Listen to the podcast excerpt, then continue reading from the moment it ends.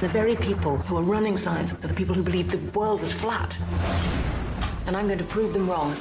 The new movie Radioactive, now streaming online, paints a portrait of Marie Curie. As the nineteenth century rolled into the twentieth, this Polish-born French researcher met and married fellow scientist Pierre Curie.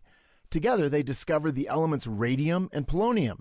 Their work, of course, formed the foundation for advances such as the X-ray machine and cancer treatment, as well as paving the way for the atomic bomb. That's the stuff of textbooks. But Radioactive also takes us behind the scenes of that story. I am the wife of Pierre Curie. I want to protest in the strongest possible terms. It is a distinct lack of respect.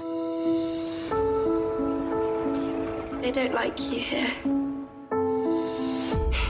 Well, have other people's opinions ever affected anything I've done? What we see is a woman whose passionate stubbornness is almost her undoing. Marie cares little for what others think of her, but Pierre quietly helps Marie channel her passion in positive ways. Together, they make a dynamic radioactive duo that will lead to not just one, but two Nobel Prizes for Marie. Speaking of passion, we see a surprising amount of the physical kind on display here for a P G thirteen film, both in Marie's relationship with Pierre and in an affair she has after Pierre is tragically killed in an accident.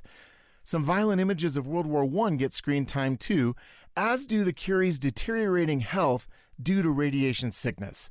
For those reasons, we're giving Radioactive a two out of five for family friendliness. Read the full review at plugged in dot com slash radio. Plugging you into the movies, I'm Adam Holtz for Focus on the Family's Plugged In Movie Review.